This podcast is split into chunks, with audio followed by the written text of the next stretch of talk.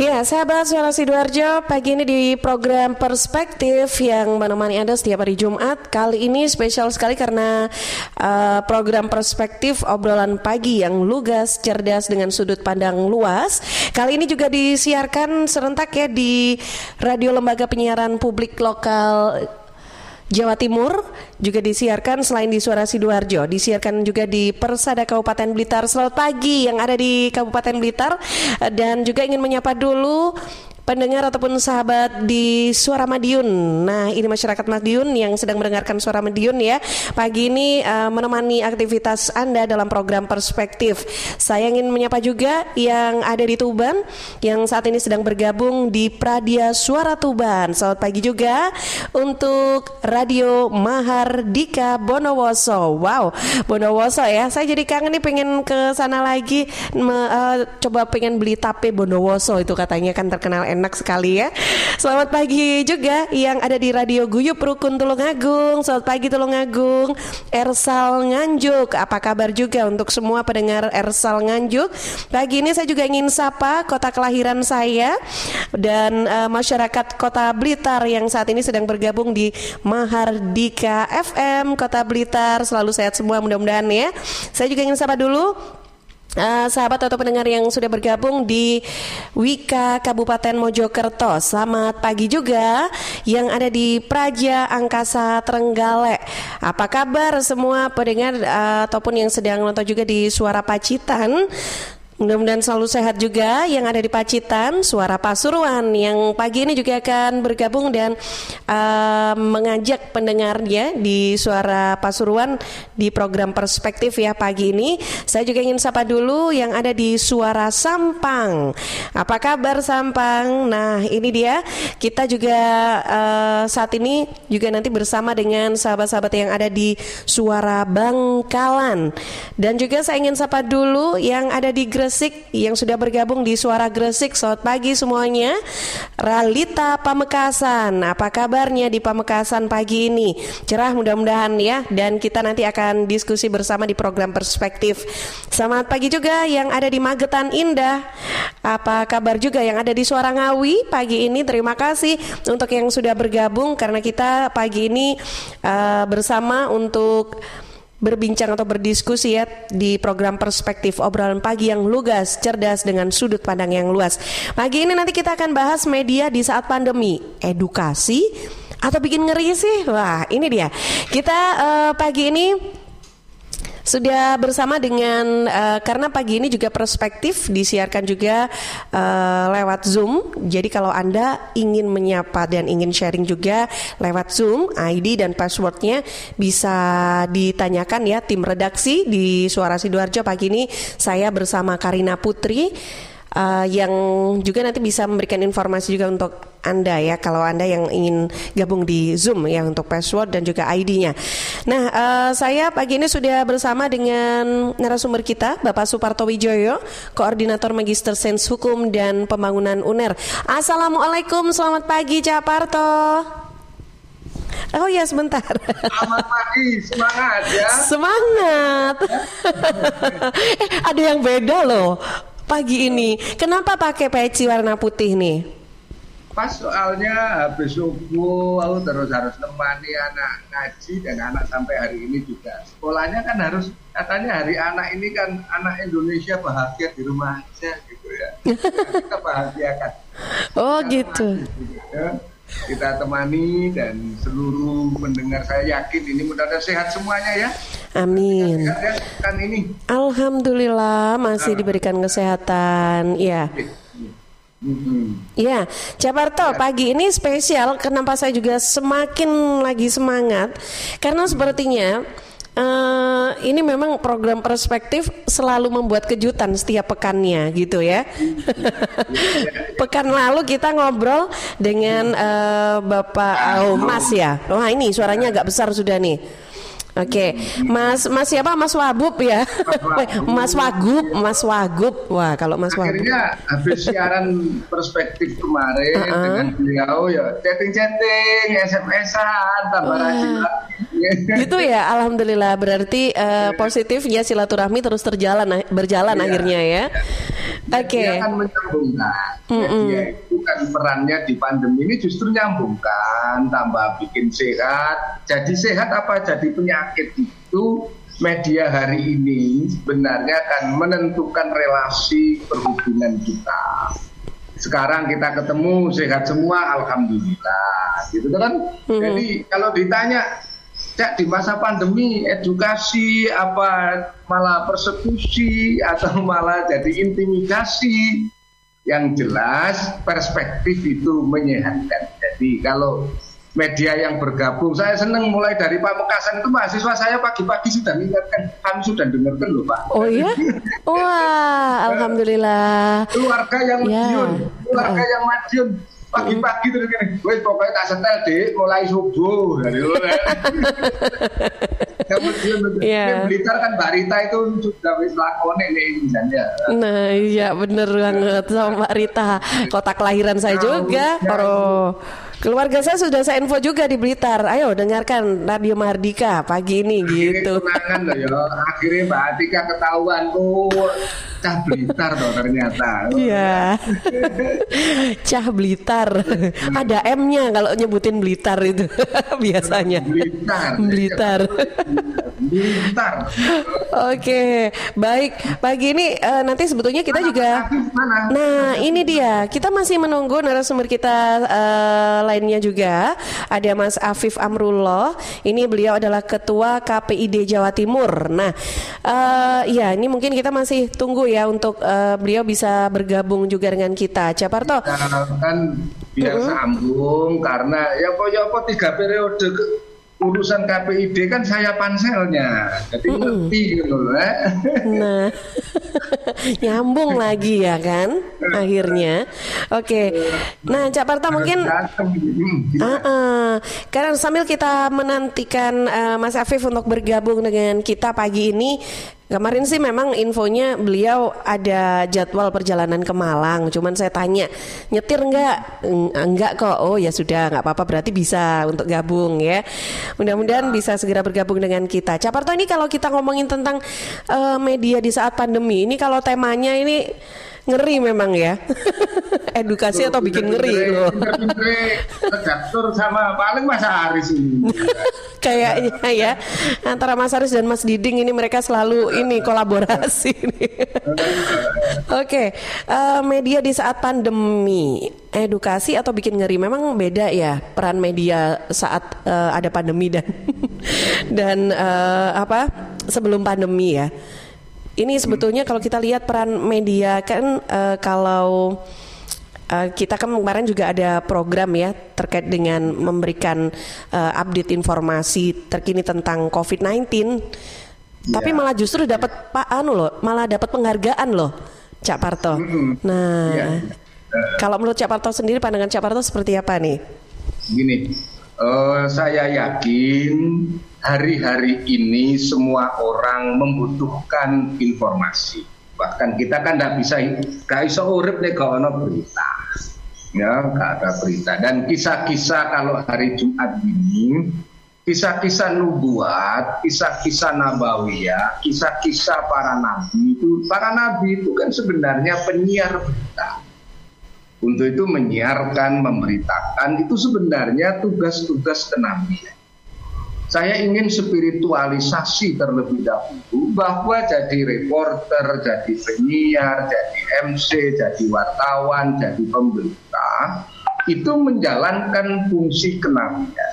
Anda bukan nabi, tetapi Anda menjalankan fungsi-fungsi kenabian. Anda menebarkan informasi, tapi ingat informasi yang disebarkan adalah informasi yang sidik yang menunjukkan kejujuran. Maka pasti jadi obat. Oh, kalau hari ini yang ada pandemi, semua diberitakan. Kalau tidak ada media, tidak memberitakan, kita semua tidak bisa mengantisipasi apa yang harus kita lakukan. Sehingga itu satu kodrat bahwa teman-teman di media, Mbak Atika CS dan seluruh radio yang bergabung hari ini, sebenarnya Anda pasti oleh amal. Ahli surga misalnya. Uh, Karena apa? Anda memberitakan, tapi pemberitaannya yang menyehatkan, yang edukasi, yang mendidik, lah uh. Yang mendidik. Kalau Anda memberitakannya itu ada kebohongan, ada kepalsuan, ada dusta lah, gitu ya, ada dusta. Kalau ada dosa, bukan salah medianya, tapi salah yang berdosa, salah yang berdusta. Nah, inilah yang mengintimidasi. Oh, orang belum kena COVID diberitakan kena COVID, tapi pinter ada ada reporter kan ini diduga kok ya, diduga.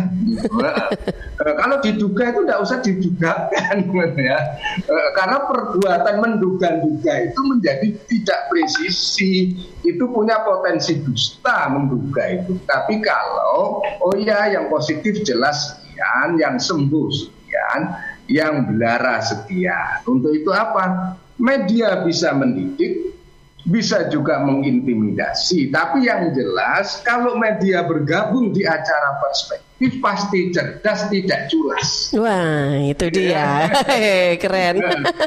tidak tidak mesti cerdas tidak boleh culas. Uh. Pasti didik tidak nyekik. Nah, uh-uh. untuk itu guys, nek kepengen sehat rungokno terus perspektif. Uh-uh. Bersama radio-radio pemuda seluruh Jawa Timur kurang ngopo ya. Kayak ngene iki kayak iklan tenanan ya. Lah itu bener. Boleh nih jadi nanti kita endorse ya. Oke, okay, Caparto. Sama. Ya. Sama dengan uh-uh. media ini juga kayak ibu-ibu. Uh. Ya, ya kan kayak ibu-ibu gitu loh ya. Kayak pasangan-pasangan kita, siapa pun, wanita itu kan spektakuler, Ya. Percaya kan? Mm -mm. biar Benar, paham percaya. soal perwanitaan, ya. ya, kalau kita kisah-kisah Adam, nyaris bagi Adam itu lebih mengikuti wanita daripada kaidah surga. Itu mm. itu Nabi Adam.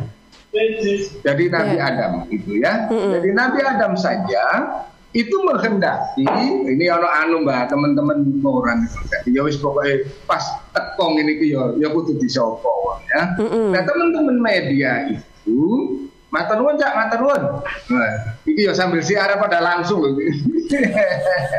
ya, jadi eh, Nabi Adam itu ya. Uh -uh. Ya. Wah, Oke, sinyal nih kayaknya ya. Wah, suaranya terputus nih, Caparto. Oke, kita tunggu dulu ya sambungan dengan uh, Caparto kembali pagi ini. Uh, kita masih bahas tentang media di saat pandemi, edukasi atau bikin ngeri sih. Silakan Anda yang mau bergabung bisa uh, sampaikan sharing Anda atau pendapat Anda. Karena kita ngobrol bersama ya, sharing ya. bersama pagi ini. Oke. Okay. Nah, ini Aduh, sudah kembali sorry, lagi. Sorry, sorry. Ini iki ono tamu gak disopo yo gak enak yo pas ning kebun belakang tadi ya. Oh, oke. Okay. Iya. Enggak apa-apa, saling hmm. saling menyehatkan, saling menyembuhkan. Jadi ya. Nabi Adam itu Nabi Adam itu betapa luar biasanya dia ikut wanita daripada memperebutkan surga. Akhirnya bagi Nabi Adam, tidak apa-apa wes aku ndok swarga, ndok donya ndak apa-apa Tuhan, asal bersama wanita. Paham ya? Iya. Akhirnya kan Nabi Adam memang bersama-sama. Wanita itu menjadi media penting, instrumen yang bagus, tapi ingat bahwa iblis penggoda itu pertama-tama yang digoda itu wanita media sebagai gadis cantik, sebagai ibu rumah tangga mudah tergoda. Hmm. Mudah tergoda. Kalau yang dekat dengan satu pengusaha, wartawan tertentu, reporter tertentu atau apa pun tertentu, wis kadung ngepost ning kono gak dimutasi-mutasi, akhirnya begitu dekat pergaulannya, kadang-kadang beritanya menjadi tidak oke. Nah, yang yang begitu begitu harus terus untuk itu kenapa kok perlu mutasi? Oh, wartawan yang ngepost no kene kan no kene to dipindah-pindah. Kecuali Mbak Atika nggak usah dipindah cocok perspektif nah, nah, itu akhirnya saya ingin kisahkan juga kalau saya hari ini tulis di sebuah koran itu jubah Joko Chandra itu sangat menyeret kekuasaan, tuh jubah jilbab itu bagus tetapi itu bisa juga menyeret. menyeret-nyeret kekuasaan kan gitu. Jadi mm-hmm. seolah-olah sang jubah kuasa. Untuk itu media, nah media ini kan kekuasaan keempat saat itu. Saat itu kekuasaan keempat. Media harus menjaga ruhnya, marwahnya sebagai sumber berita yang terpercaya, cerdas, lugas, perspektif luas. Itulah bahasa keren kita lah itu. Nah, ini hmm. masyarakat masuk. Sopon, Mbak, sopon iki KPID, engko nek gak ngono sampean untuk dievaluasi radio-radio Oke, baik. itu Mas Afif. Uh, uh, Oke, okay. baik kita boleh sama dulu Mas Afif. Selamat pagi. Assalamualaikum Mas. Waalaikumsalam warahmatullahi wabarakatuh. Apa kabar Mas Afif? Alhamdulillah baik. Baik Mohon alhamdulillah. Maaf, nyetir. Ini oh. lagi nunggu teman mau berangkat ke Malang. Oke, saya kira tadi udah berangkat, masih belum ya, masih di rumah ya? Ngocok berangkat sih, nih mari siaran aja budalo. Siap Prof. Salam Prof. Waalaikumsalam, Alhamdulillah tambah sehat. Kayaknya rezeki dong gue KPID itu. Beda tampilannya nah. waktu waktu ikut fit properties beda Mbak Ati. Mas Habib Ya, jadi Prof Suparto kan memang seleksi ya. Jadi di antara orang yang bertanggung jawab membuat saya dari KPD yang jenengan kan gitu. Hmm, Insya Allah ya. Kasih api-api. Yang penting untuk itu amanah saya seneng mensupport untuk itu seneng kalau Mas Habib hari ini juga tampil sehingga bisa tahu. Saya nanti akan butuh banyak informasi menurut jenengan selama ini peran media di saat pandemi banyak didiknya, apa banyak bikin susahnya, banyak bohongnya, apa banyak jujurnya, data-datanya piye ungkapen. Saya yakin radio-radio yang bergabung acara hari ini koyo api kabeh. Ya. Amin, mudah-mudahan ya. Tapi ini yang beda dari Mas Afif sama Cak Parto. Eh, Mas Afif tadi panggilnya Prof, Prof gitu ya. Tapi Cak Parto oh. ini di program perspektif kok saya manggil Prof di awal itu nggak mau loh Mas Afif. Nggak boleh, nggak boleh. Oh, gitu. Memang ini eh, perspektif ini kan nggak boleh profesor, kompresor. Oke, Mas Afif sudah diajukan uh, ini untuk uh, sharingnya oleh Cak Parto terkait dengan media di uh, media di saat pandemi ini. Seperti apa kalau dari data realnya sebetulnya? Ya banyak perspektif sebenarnya yang bisa kita lihat uh, ketika kita membicarakan tentang media di masa pandemi. Pertama dari sisi perspektif uh, dampak atau industri gitu ya maka media ini menjadi salah satu aspek atau pihak yang juga paling-paling terdampak dari adanya pandemi.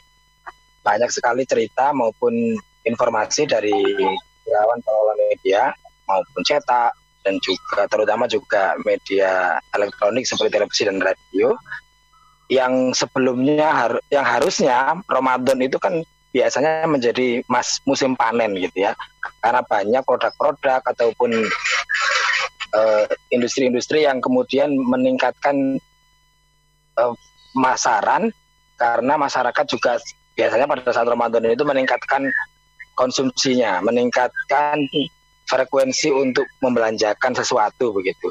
Tapi begitu karena pandemi, lalu banyak kemudian vendor maupun produk-produk yang harusnya sudah kerjasama dengan media itu kemudian batal. Di sisi yang lain, beberapa iklan, iklan kan biasanya tidak langsung bayar di awal ya, tapi di belakang. Nah, karena ada problem pandemi ini, kemudian beberapa iklan yang seharusnya masuk menjadi um, pemasukan dari teman-teman media itu akhirnya tertangguhkan atau tertahan, tidak bisa tertagih begitu. Ini dari sisi industri. Beberapa yang lain juga uh, terdampak bukan karena industri, tapi bukan karena perspektif industri, tapi karena perspektif uh, pencegahan COVID.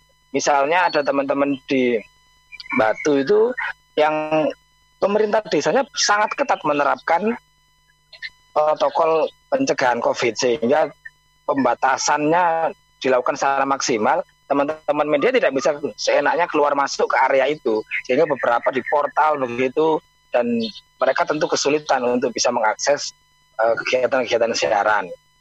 Terus di sisi yang lain juga karena kita tahu uh, kan ada pengurangan kerumunan dan seterusnya ya sehingga banyak sekali TV maupun radio yang biasanya menghadirkan penonton atau menyelenggarakan kegiatan off air itu mulai uh, sekitar Februari itu kemudian ditiadakan semuanya tentu ini juga berpengaruh.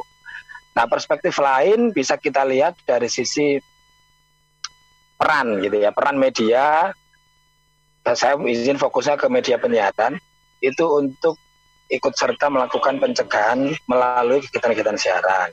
Maka sebagian besar sudah melakukan itu dengan cara menyiarkan iklan layanan masyarakat, baik itu yang diproduksi oleh kami dari KPID, ada juga yang kerjasama dengan pemerintah provinsi, begitu juga teman-teman yang sudah menyiarkan atau memproduksi ILM sendiri. Itu hampir semua sudah melakukan itu. Itu ya berlalu di antaranya yang lain juga banyak lembaga penyiaran yang melakukan kegiatan siaran baik dalam bentuk talk show, dalam bentuk pemberitaan itu semuanya dilakukan dalam rangka memberikan informasi maupun edukasi kepada masyarakat berkaitan dengan pencegahan COVID-19.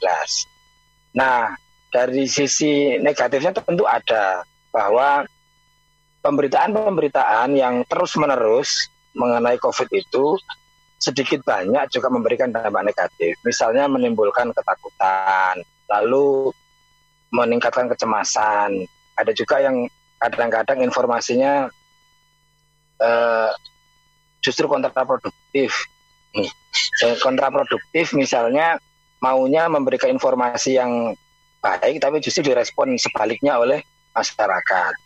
Nah, beberapa contoh misalnya soal angka ya, angka peningkatan jumlah COVID itu memang bagus dari sisi memberikan informasi, tapi kan justru kemudian eh, ada kalanya ini membuat masyarakat menjadi apa ya tak ya menjadi takut lah seperti itu. Semakin takut bahkan kadang-kadang juga eh, merasa merasa bosen gitu. Makan teman-teman mengistilahkan berita covid itu ibaratnya seperti nasi yang sudah basi tapi nggak ada lain gitu. Jadi menu ibarat orang datang ke rumah makan, menunya cuma satu, ya nasi itu. Sehingga mau nggak mau harus ditelan seperti itu. Nah, hal-hal itu yang kemudian di antara yang saya lihat dari dampak negatif. Di sisi yang lain juga mereka kadang-kadang juga merasa kesulitan karena data dari pemerintah itu kadang-kadang juga sulit untuk diakses gitu. Contoh kecil misalnya berita tentang puluhan orang yang dinyatakan positif COVID pada saat uh, untuk RRI misalnya, uh, Radio Republik Indonesia beberapa waktu lalu, itu diberitakan bulan awal Juli. Kenapa? Karena pemerintah baru membuka itu. Setelah saya konfirmasi ke, ke, ke para pimpinan di RRI Surabaya misalnya, ternyata itu sebenarnya kejadiannya sudah pertengahan Juni. Sehingga ketika diberitakan awal Juli mereka sudah sembuh gitu. Tapi yang muncul kan berita positifnya saja. Nah, setelah saya dalami ternyata ya memang pada saat pada saat pertengahan Juni pemerintah belum membuka berita itu, baru membuka data itu, baru membukanya pada awal Juni di saat mereka semua sebenarnya sudah dinyatakan negatif dari COVID.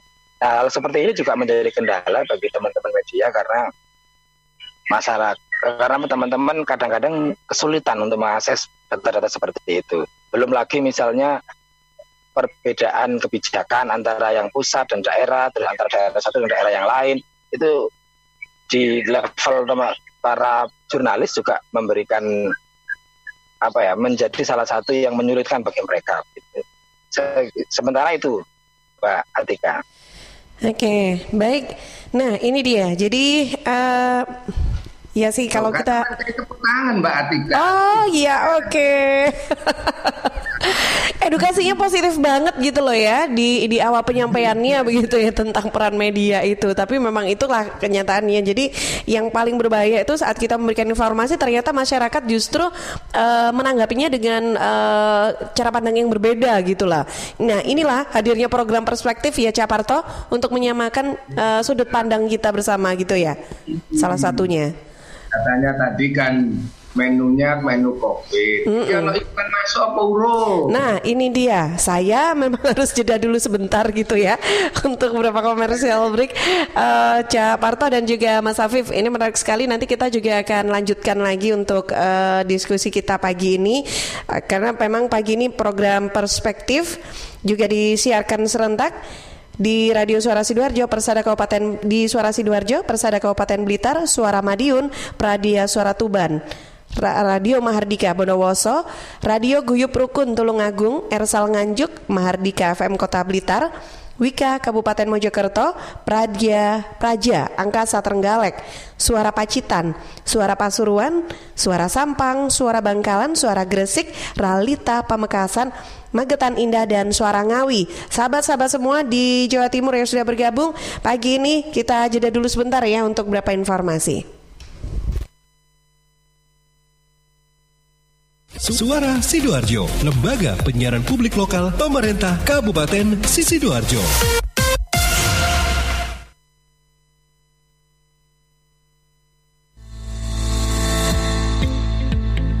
Virus corona memang begitu mudah menular dan menyebar. Setiap kita bisa ikut mencegah dan mengurangi penyebarannya melalui social distancing. Apakah social distancing? Social distancing adalah tindakan untuk mengurangi kontak dengan orang lain dan menghindari melakukan kegiatan di keramaian. Bagaimana bentuk social distancing yang perlu dilakukan? Beberapa anjuran utama antara lain menghindari keramaian, misalnya situasi, kegiatan, atau acara besar yang dihadiri orang banyak dan berdesakan, mengurangi menggunakan transportasi publik, dan belajar atau bekerja di rumah untuk sementara waktu. Bagaimana bila tidak memungkinkan melakukan social distancing? Dalam semua keterbatasan, kita semua tetap dapat melakukan social distancing walaupun terpaksa berkegiatan di luar rumah. Siapa pun yang baru datang dari negara terpapar COVID-19 atau bila kita menunjukkan gejala sakit, disarankan untuk tidak keluar rumah selama 14 hari atau self-quarantine atau segera cari bantuan medis. Selain dua kondisi di atas, yang perlu dilakukan adalah mengurangi sebisa mungkin kegiatan di luar rumah dan di keramaian. Bila harus keluar rumah dan menggunakan kendaraan umum, perlu menghindari waktu ramai atau peak hours.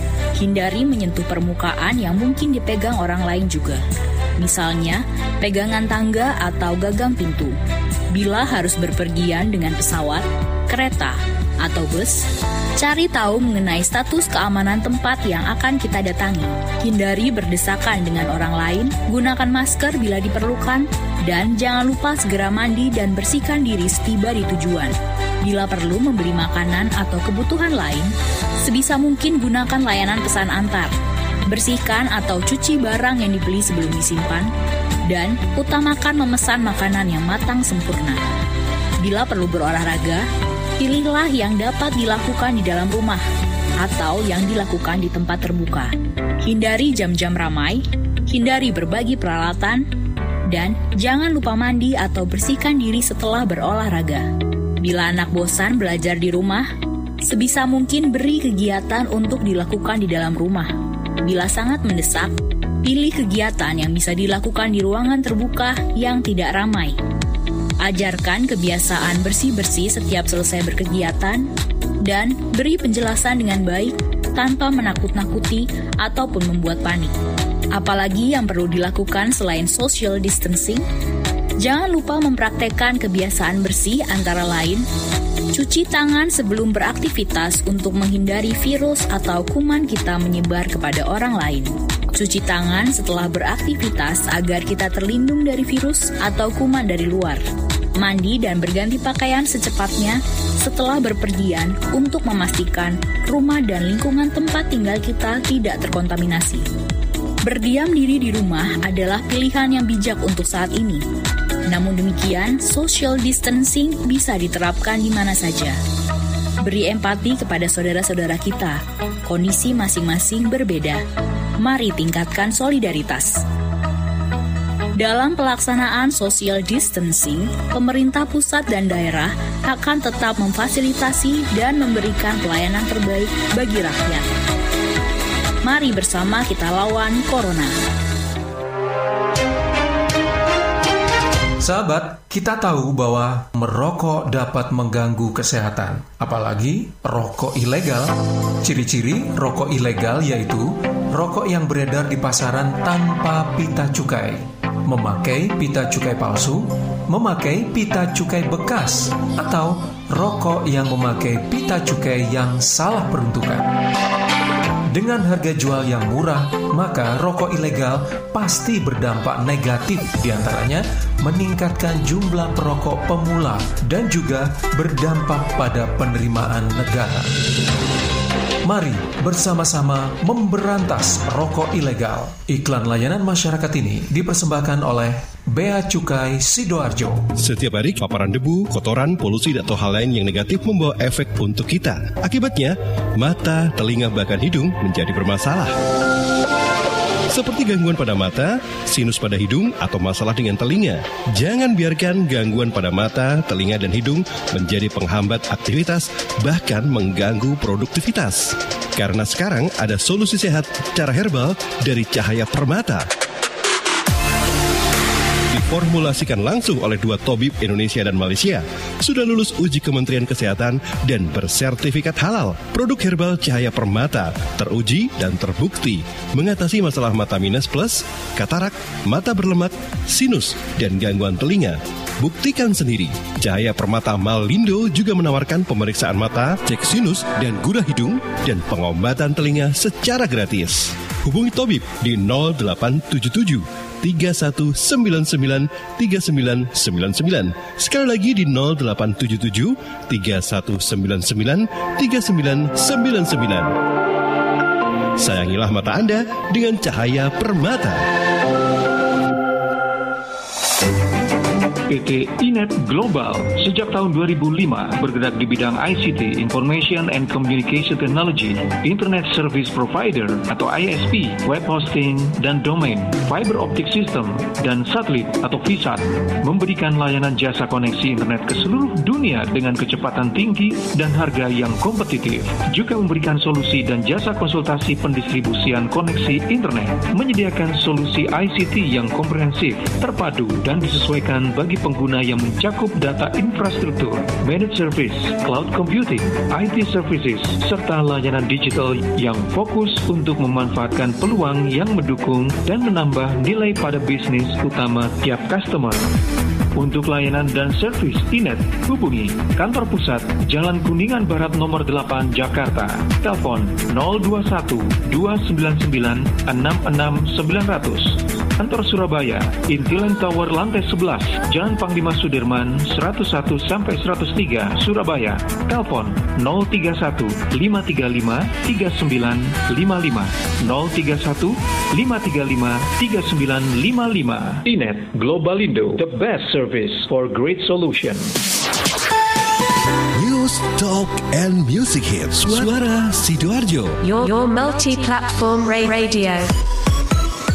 Ya, sahabat Jawa Timur dan eh, pagi ini kita masih bahas ya tentang media di saat pandemi, edukasi atau bikin ngeri. Masih ngobrol bersama dengan Mas Afif Amrullah Ketua KPID Jawa Timur eh, bersama juga dengan Bapak Suparto Wijoyo, Koordinator Magister Sains Hukum dan Pembangunan UNER. Cak Parto kita sapanya biar lebih akrab ya, Cak. Ini sebelum kita lanjutkan obrolan kita, boleh saya bagi waktu dulu dengan eh, pendengar kita yang sudah sahabat suara Sidoarjo ataupun yang tidak tahu saya dari mana ini yang sudah bergabung untuk sharing juga pagi ini. Saya ke redaksi dulu. Ah, ah, Karin. Iya, ini ada Jadi satu Karin. Dari siapa Rin? dari Mbak Yulia Lu Yulia di Facebook Suara Sidoarjo. Oke. Hmm. Iya. Julia, Julia, Julia, Julia, kalau dia nggak SMS itu mana tak bolehin loh ya. Oh.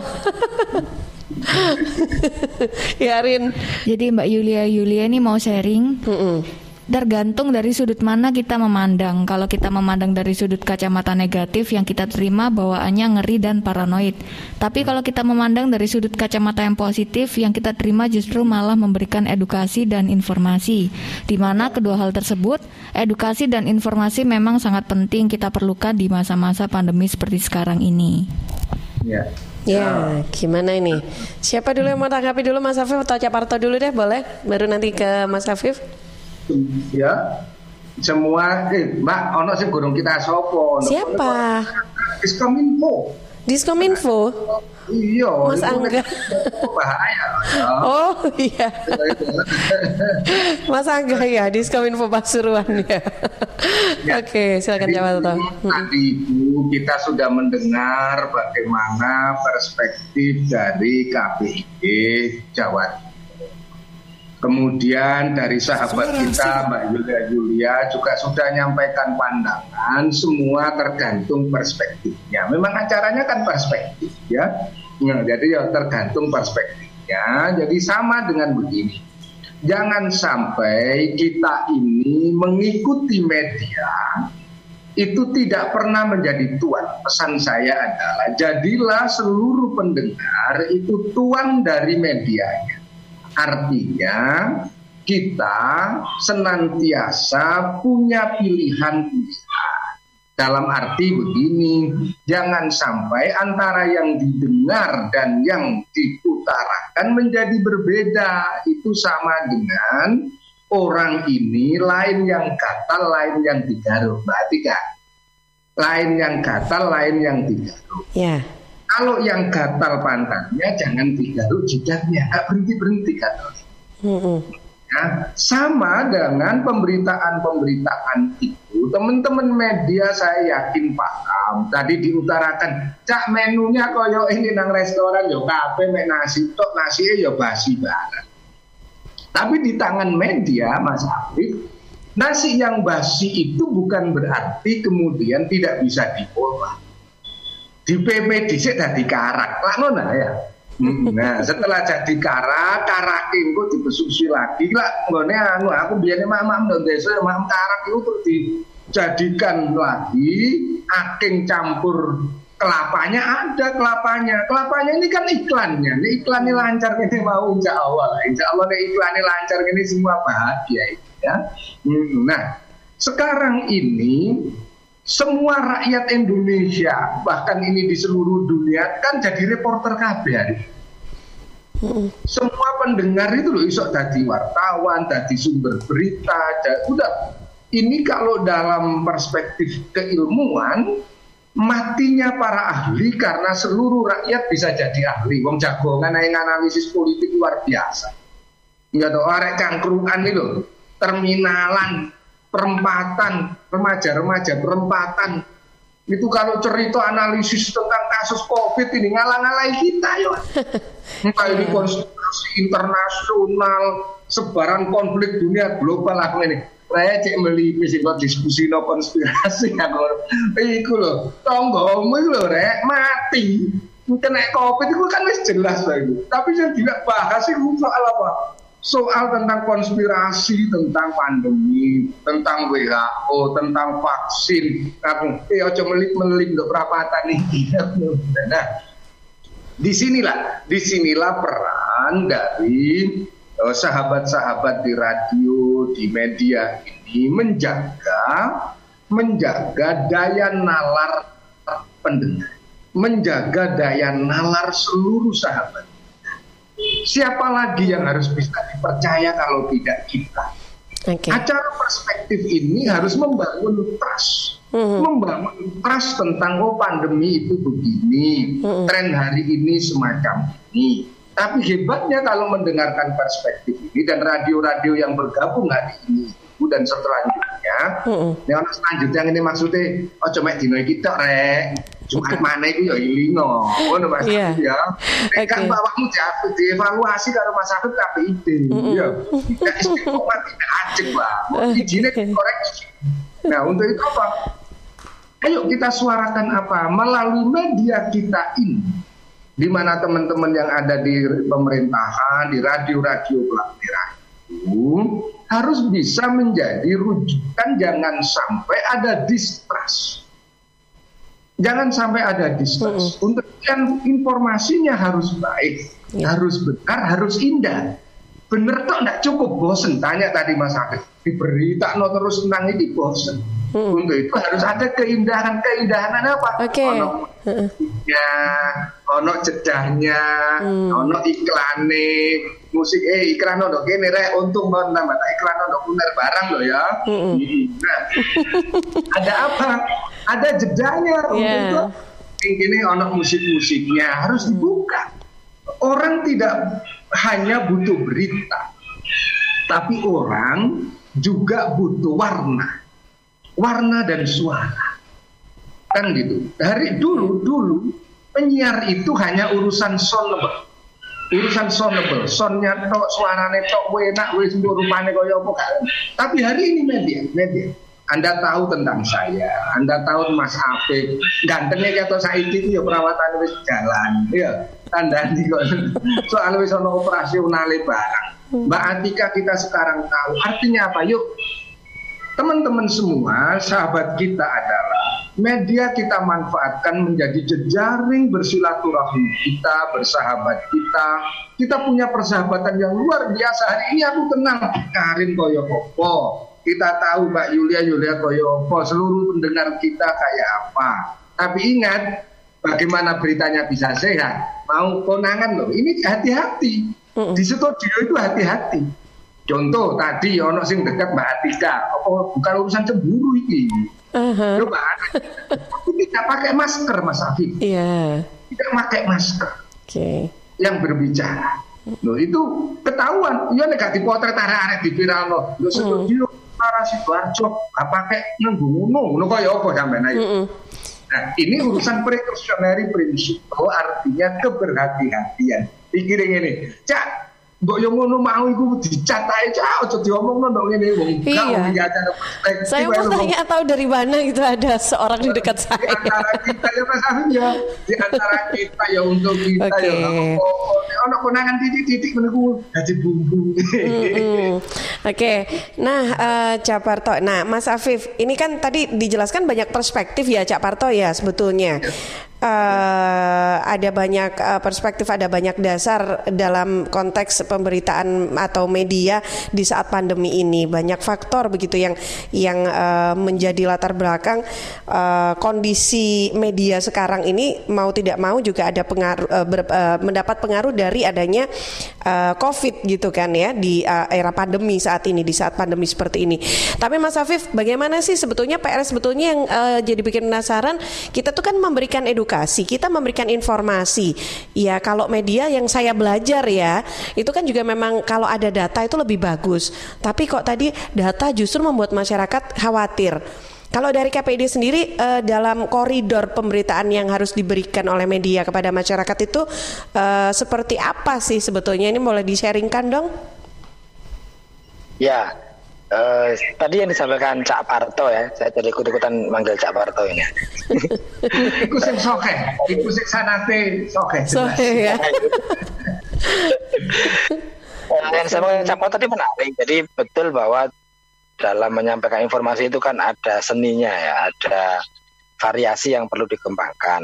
Artinya tidak hanya memberikan berita yang bersifat angka atau data melulu, tapi ada beberapa variasi.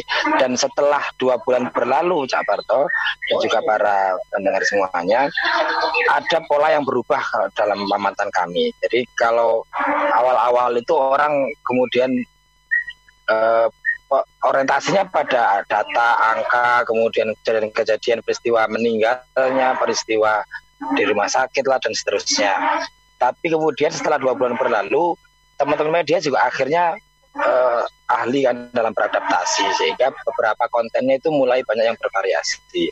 Misalnya sudah mulai ada yang mengambil sisi sisi humanisme, misalkan bagaimana masyarakat justru di tengah kesulitan itu ada yang meningkatkan eh, kepedulian atau jiwa sosial itu ada beberapa yang masuk. Misalkan misalnya ada beberapa TV yang menggelar konser bersama para artis termasuk almarhum Budi Kempot misalnya lalu dari situ kemudian bisa menggalang dana untuk membantu masyarakat yang kesulitan. Kemudian ada juga yang memberikan perspektif dari sisi bagaimana kreativitas masyarakat untuk memanfaatkan masa sulit supaya mendapat keuntungan. Mulai dari yang misalkan ada yang bisnis kuliner, ada yang bisnis mengembangkan produksi masker kain, ada juga beberapa UKM yang bisa atau mau mendapatkan order untuk uh, produksi APD dan seterusnya. Nah, beberapa hal itu kemudian menjadi variasi bahwa di saat-saat yang sulit itu kalau kreatif masih bisa kemudian dilakukan dilakukan beberapa hal yang bisa menguntungkan begitu. Nah, itu juga menghiasi beberapa konten media setelah teman-teman media melakukan adaptasi. Dan di KPI di Jawa Timur sendiri juga bekerja sama dengan asosiasi LPPL ya. Pada saat Ramadan kemarin kan juga akhirnya membuat program bersama yaitu ngabuburit online ini dikomandani oleh teman-teman ada di Masjid Al Akbar Surabaya. Jadi atas dasar karena kami memahami bahwa ada kesulitan dari teman-teman media untuk memproduksi siaran, maka kami dengan Al Akbar kemudian bekerja sama untuk memproduksi konten yang menghadirkan para narasumber secara virtual dan itu disiarkan secara live maupun secara tertunda oleh teman-teman radio maupun televisi di Jawa Timur. Waktu itu setidaknya ada 15 TV dan sekitar 56 radio lah, termasuk beberapa di antaranya LBPL. Jadi mereka tinggal masuk ke link YouTube lalu itu disiarkan secara serentak. Nah, yang seperti ini tidak mungkin dilakukan oleh Al Akbar juga kalau dalam kondisi tidak COVID.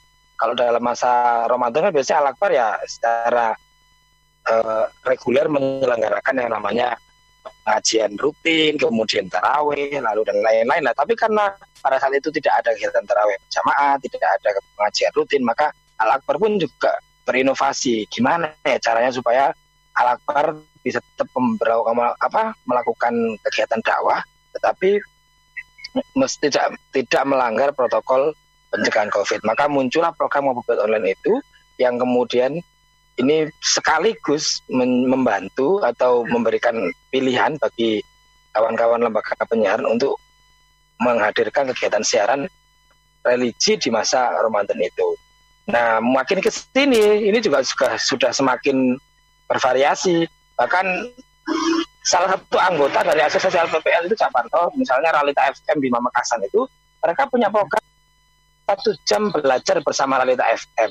Jadi mereka mau bekerjasama dengan dinas pendidikan, lalu menghadirkan guru untuk siaran di studio. Secara bergiliran ada misalnya Senin SD kemudian nanti Selasa SMP dan seterusnya ya. Itu gurunya bersiaran di radio mungkin sebagian juga dilakukan secara visual. Nah mas, masyarakat atau anak-anak didik yang sekarang sedang melakukan pembelajaran daring itu bisa mengakses dari radio itu. Kenapa? Karena kita tahu bahwa problem pembelajaran daring ini kan sepertinya tidak semua masyarakat kita siap. Bahkan sekolah dan gurunya pun juga sebagian belum siap. Karena kita memang belum pernah melakukan dan belum pernah membayangkan bahwa akan terjadi sesuatu satu hal yang seperti ini. Sehingga begitu dilakukan pembelajaran secara online atau secara daring, ada yang mungkin HP-nya nggak support, ada yang mungkin kuotanya nggak nggak cukup, ada juga yang mungkin bahkan dia nggak bisa mengoperasikan, ada juga yang mungkin karena kedua orang tuanya harus bekerja sementara anaknya sendirian di rumah dan macam-macam lah problemnya. Nah, kemudian teman-teman Realita FM hadir dengan solusi seperti itu. Jadi ini adalah eh, beberapa hal, eh, beberapa adaptasi yang memang dilakukan oleh teman-teman media menyesuaikan dengan situasi dan kondisi yang ada dan tentu hal-hal seperti ini tentu harapan kami juga akan menjadi apa ya menjadi inspirasi bagi yang lain dan mudah-mudahan teman-teman juga mulai bangkit begitu. Karena setelah di awal terpuruk karena banyaknya peng, banyaknya kontrak-kontrak kerjasama yang harusnya menjadi musim panen justru eh, batal. Tapi saya pikir beberapa bulan terakhir sekarang sebulan terakhir lah ya setelah masa Idul Fitri itu teman-teman media sudah mulai banyak yang beradaptasi dan juga sudah mulai menemukan beberapa celah yang bisa dimanfaatkan untuk kembali mendapatkan tambah tambahan penghasilan dari berbagai macam kerjasama dengan beberapa uh, mitra begitu Pak Adit. Oke, nah Mas Afif dan Caparto, saya uh, kita sapa dulu yang sudah bergabung di YouTube suara uh, YouTube LPPL Suara Sidoarjo Live ya. Ini ada Mbak Dwi Fitriana. Assalamualaikum Cak Parto dan Pak Afif. Terus terang saya ini takut kalau ada berita tentang COVID kayak under pressure kalau dengerin beritanya. Saya juga ingin sapa dulu yang sudah bergabung di WhatsApp ya Suara Sidoarjo uh, pagi ini bersama Pak Zaki yang ada di Sukodono. Selamat pagi Mbak Tika. Saya senang sekali dengan program Perspektif. Sekarang akhirnya tiap Jumat saya punya agenda jam 7 sampai jam 8 saya harus dengarkan. Kadang saya juga nonton juga di Suara Sidoarjo program Perspektif ini. Sangat menarik dan mengedukasi dengan gambaran dan suasana yang berbeda dengan hadirnya Cak Parto. Nah, apa? Pagi ini uh, saya cuma uh, urun rembuk tapi mohon maaf jika ada kesalahan dari apa yang saya sampaikan. Karena lingkungan sekitar saya ini saya banyak mendengar bahwa sebetulnya data tentang COVID-19 itu adalah sebuah permainan oleh pemerintah. Terkadang positif COVID tiba-tiba dalam satu hari membludak cukup banyak, tapi dalam satu hari juga yang sembuh juga sangat banyak, sehingga kami orang masyarakat ini menilai dan melihat bahwa itu adalah tidak wajar dan bagaimana media ini bisa memberitakan tentang data dan angka yang ada selama ini dalam update COVID-19. Nah, inilah saya kadang merasa kasihan justru kepada media karena dia dituntut untuk memberikan informasi yang sesuai dengan data yang ada. Oke, boleh kita tanggapi dulu. Terima kasih untuk Cak Parto, salam kenal untuk Pak Afif dan selamat bertugas untuk Mbak Tika. Terima kasih. Boleh kita tanggapi dulu. Silakan dengan siapa dulu ini? Cak Parto deh, boleh? Mm -hmm. Oh boleh, terus saya matur nuwun semua yeah. sahabat apresiasi acara ini. Kalau jawaban nanti tidak tuntas kan memang tidak usah untuk dituntaskan. Acara ini juga tidak menjadi alat pemuas kan gitu kan? Yeah. Tapi penting kepemuasan kita adalah silaturahmi Jumatan per Jumat kita sekarang sudah punya agenda loh Mbak Atika. Iya.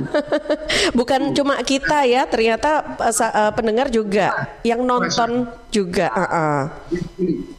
Acara kita perspektif ini bagi saya adalah bentuk literasi media. Kita harus membangun literasi media.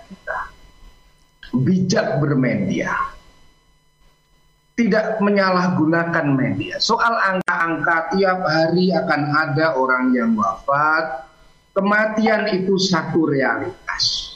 Tapi hidup itu adalah juga satu fakta. Atas fakta ini saja sama dengan para sahabat kalau saya ini sekarang tanya Mas Afif, Mbak Atika, saya tanya, Mbak Anda sedang duduk? Jawab. Iya, iya, saya sedang duduk sedang duduk. Yeah. Satu fakta bahwa Mbak Atika ini sedang duduk, itu siapa pun orang tahu. Tapi apa boleh saya akan ngomong enggak, Anda tidak sedang duduk, tapi Anda, ya tapi kursi yang ada di bawah pantat saudara. Benar enggak? Bahwa kursi itu ada di bawah pantat saudara. Iya. Yeah. Tidak, benar enggak? Uh, enggak, kata-katanya ya kayaknya ya. ya, ya. Jadi jadi ada ada satu fakta mm bahwa Mbak Atika duduk di atas kursi. Mm-hmm. Tapi saya boleh menyatakan enggak kursi yang ada di bawah pantat. Enggak betul, ya. Jadi ini ada satu fakta yang sama ini saja. Pemberitaannya bisa berbeda. Tadi itu ada yang beda perspektif. Nah, gimana cak menghadapi situasi untuk itu jadi pendengar, pembaca cerdas bersama perspektif. Nah, ya Hmm. Apa ya. artinya? Biarlah fakta itu terberitakan apa pun, tapi kita punya daya penyelia, daya penyelia, daya seleksi. Oh, yang gini ini gak masuk akal, wes nggak usah no, nggak usah diwoco. Tetapi bukan berarti tidak diketahui. Ingat loh ya, tidak tidak tidak percaya itu fakta yang terberitakan tidak bagus, biarlah itu menjadi pengetahuan kita, tetapi kita tidak boleh baper soal itu. Kayak tadi itu merasa terteror soal berita itu, mm orang meninggal itu kenyataan. Yeah. Tapi kan kehidupan juga sebuah fakta dan itu pun memang bisa berbeda-beda. Untuk itu yuk bijak iki apa wis wayahe closing remark nek closing remark kok ana pesen saya khusus ini soalnya Oh gitu. Uh -uh. Ke berarti nanti ke Mas Afif dulu pesannya Afif. juga. Nanti baru ke Cak Parto yang menutup ya. Monggo Mas Afif, kita tanggapi dulu tadi ada Pak Zaki dan Mbak Dwi Fitriana yang sudah bergabung. Menurut Mas Mas Afif seperti apa? Silakan. dengar semua bahwa Iya. memang manusia hari ini itu tidak bisa lepas dari kehadiran media apa pun bentuknya. Bahkan mungkin kalau di persentase selama kita membuka mata sampai menutup mata mungkin bisa jadi kebersamaan kita dengan media itu menjadi waktu yang mendominasi di antara kegiatan-kegiatan kita. Karena memang media sekarang sudah berada di genggaman kita sehingga eh, mau tidak mau kita harus hidup bersama media yang setiap hari ikut bersama kita. Kalau ibaratnya dulu Pak Cak Parto pernah guyonan, kalau istri ketinggalan di rumah itu nggak apa-apa, tapi kalau HP yang ketinggalan di rumah itu lumpuhnya setengah mati gitu ya. Oke.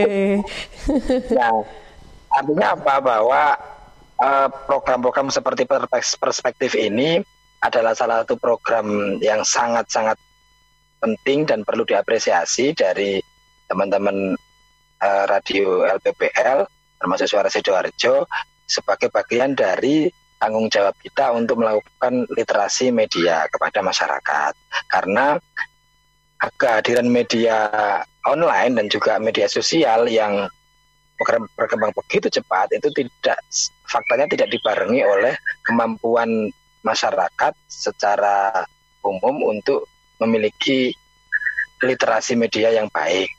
Artinya banyak hal yang dimunculkan di media sosial itu dianggap semuanya adalah sebuah kebenaran. Dan betul bahwa kita harus paham bahwa media itu juga ada istilah namanya framing gitu ya. Ada istilah ada pilihan-pilihan bagi masing-masing media untuk memilih dari sudut mana dia akan memberitakan.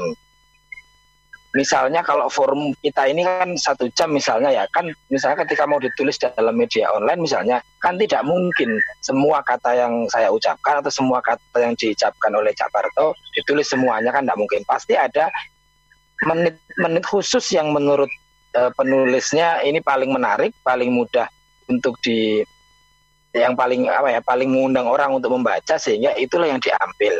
Nah semua itu dalam istilah media disebut dengan framing. Karena itu kita sebagai konsumen media itu punya eh, diharuskan punya ke, ke- kecakapan, punya punya kemampuan untuk membedakan mana berita yang perlu kita percayai dan mana yang tidak atau mana yang perlu kita cross check.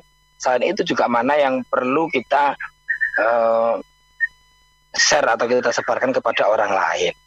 Jadi biarkan saja berita itu muncul, tetapi kita harus harus punya filter mengizin yang punya filter untuk mengizinkan apakah berita itu me- menjadi konsumsi kita atau enggak.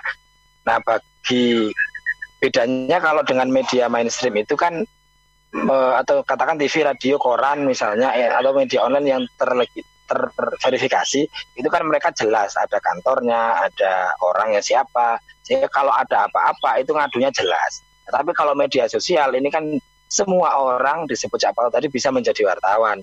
Sehingga kadang-kadang info yang kita terima itu belum merupakan sesuatu yang belum tentu benar.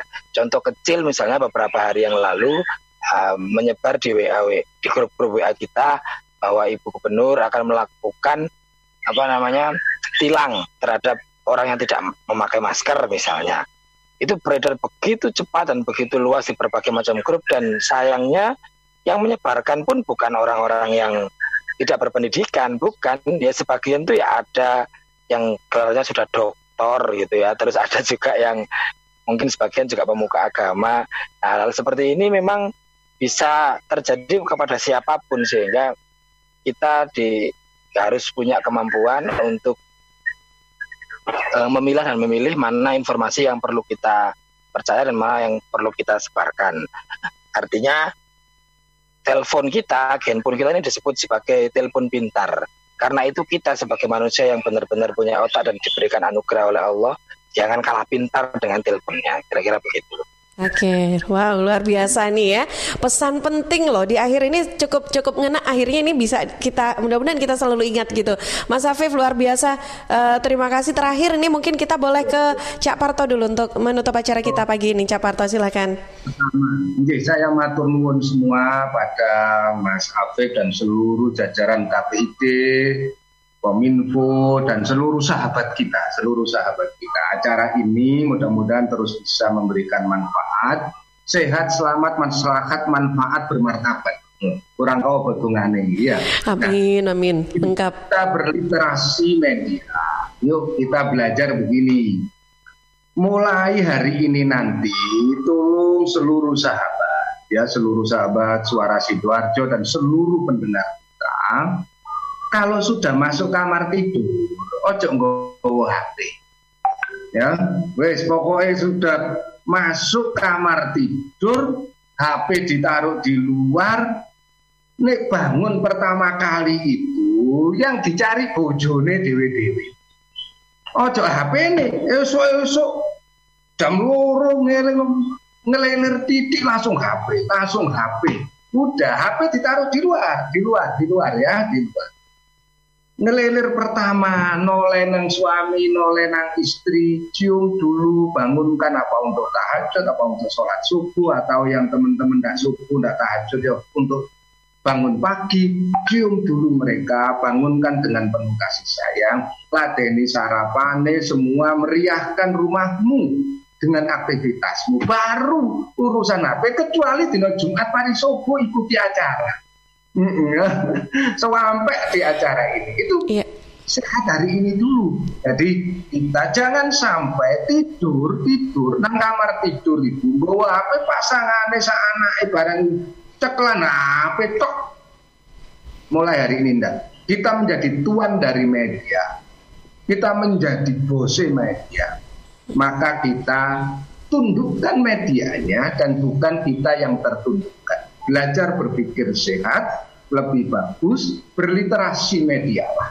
Diawali dari mana? Dari keluarga kita, dari rumah tangga rumah tangga kita. Mulai hari ini Mas Zaki, Mbak Fitri, Julia Julia dan para sahabat masuk kamar tanpa karena masih ada yang bisa dicat, masih ada yang bisa di aktivitas lebih bagus bersama pasangan, bersama anak di dalam kamarmu daripada kamu bersukaria bersama-sama orang yang jauh di luar kita. Kita bersama-sama. Bijak ya. bermedia, berliterasi saat pandemi, itulah media beredukasi. Wow, luar biasa. Tepuk tangan dulu dong untuk Caparto. Oke, luar biasa sekali pagi ini uh, perbincangan kita sangat menarik dan terima kasih juga kita pagi ini Cak Parto juga disapa oleh sahabat-sahabat di LPPL Suara Perintis Kota Sukabumi di YouTube channel Suara Sidoarjo. Iya, luar biasa ya sampai ke sana. Oke, baik terima kasih sekali lagi kepada narasumber kita yang uh, pagi ini uh, sudah memberikan uh, pencerahan ya insya Allah ya sharing yang luar biasa. Cak Parto insya Allah ketemu lagi pekan depan. Mas Afif ya. mudah-mudahan nanti kita ada agenda rutin ya ke depan untuk bisa ngobrol lagi di program perspektif. Dua minggu bisa mbak. Dua minggu sekali nanti gantian dengan Mas Wagub ya. Oke okay, Mas Iya salam untuk rekan-rekan di KPID Mas Afif. Ya, Assalamualaikum Cak Parto, terima kasih juga.